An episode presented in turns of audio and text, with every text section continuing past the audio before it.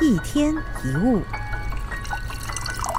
英国有位诗人跟他的老婆跟孩子一起居住在海边。他的儿子渐渐长大，发现老爸有一件事他始终不了解，就是当他看到爸爸无论是开心或是心情特别不好的时候，都会一个人走在海边去散步。奇怪的是，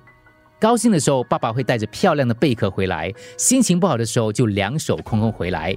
儿子非常的好奇，有一天恰巧有位远方的朋友帮了爸爸一个大忙，结果爸爸又到海边去散步了。儿子好奇跟着出去，看到爸爸挑了块漂亮的宝贝带回家清洗，小心翼翼的在贝壳里面写了那位朋友的名字跟当天的日期。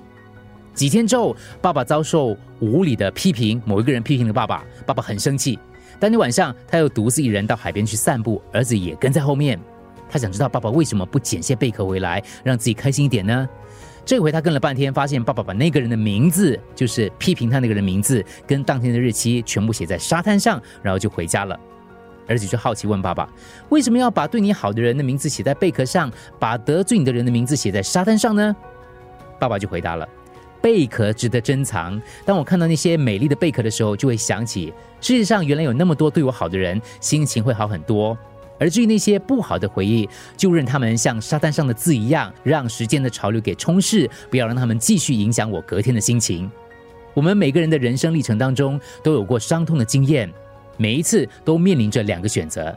你是要让伤痛在记忆留下永远的印痕，还是希望平抚伤痕，早早痊愈呢？你想要的人生回忆是什么呢？是一个希望跟感恩，还是一个悲惨跟怨恨的故事呢？一天一物，除了各大 podcast 平台，你也可以通过手机应用程序 Audio 或 UFM 一零零三 SG slash podcast 收听更多一天一物。